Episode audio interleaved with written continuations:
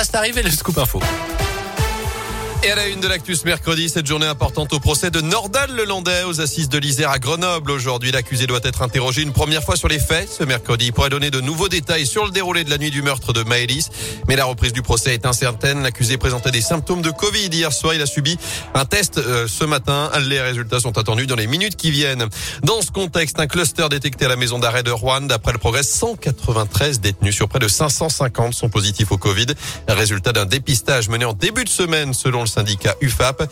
Plusieurs personnels sont aussi à l'isolement. Des mesures ont été prises notamment pour limiter les promenades au sein de l'établissement. La une également de ce mercredi. Bas les masques. C'est aujourd'hui la nouvelle étape de lever des restrictions chez nous et partout en France face à l'épidémie de Covid, notamment la fin du port du masque généralisé en extérieur, la fin également des jauges dans les stades, les salles de spectacle. Le télétravail n'est plus obligatoire aussi, mais seulement recommandé trois jours par semaine. Pour la réouverture des discothèques, la consommation dans les stades, les transports, les ciné, il faudra attendre le 16 février. Et puis, direction le 7 mars. Pas d'allègement avant cela pour les écoles. Ce sera à la fin des vacances scolaires pour toutes les zones. Dans l'actu aussi, cette enquête ouverte au Chambon-Feugerolles après cet incendie mortel hier après-midi. Un homme de 53 ans a perdu la vie piégé par les flammes dans un immeuble rue de la République. Trois autres personnes ont été sauvées par les secours. Huit ont été prises en charge au total pour avoir inhalé des fumées.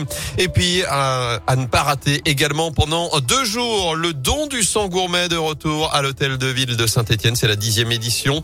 Ça attaque en ce même de 9h30 à 13h30, de 14h30 à 18h30. Il est conseillé de prendre rendez-vous pour éviter à d'attendre. Et le principe, c'est évidemment qu'une quinzaine de chefs vous servent à la collation à l'issue de ce don. Vous retrouvez tout le détail et la liste des enseignes concernées sur radioscope.com.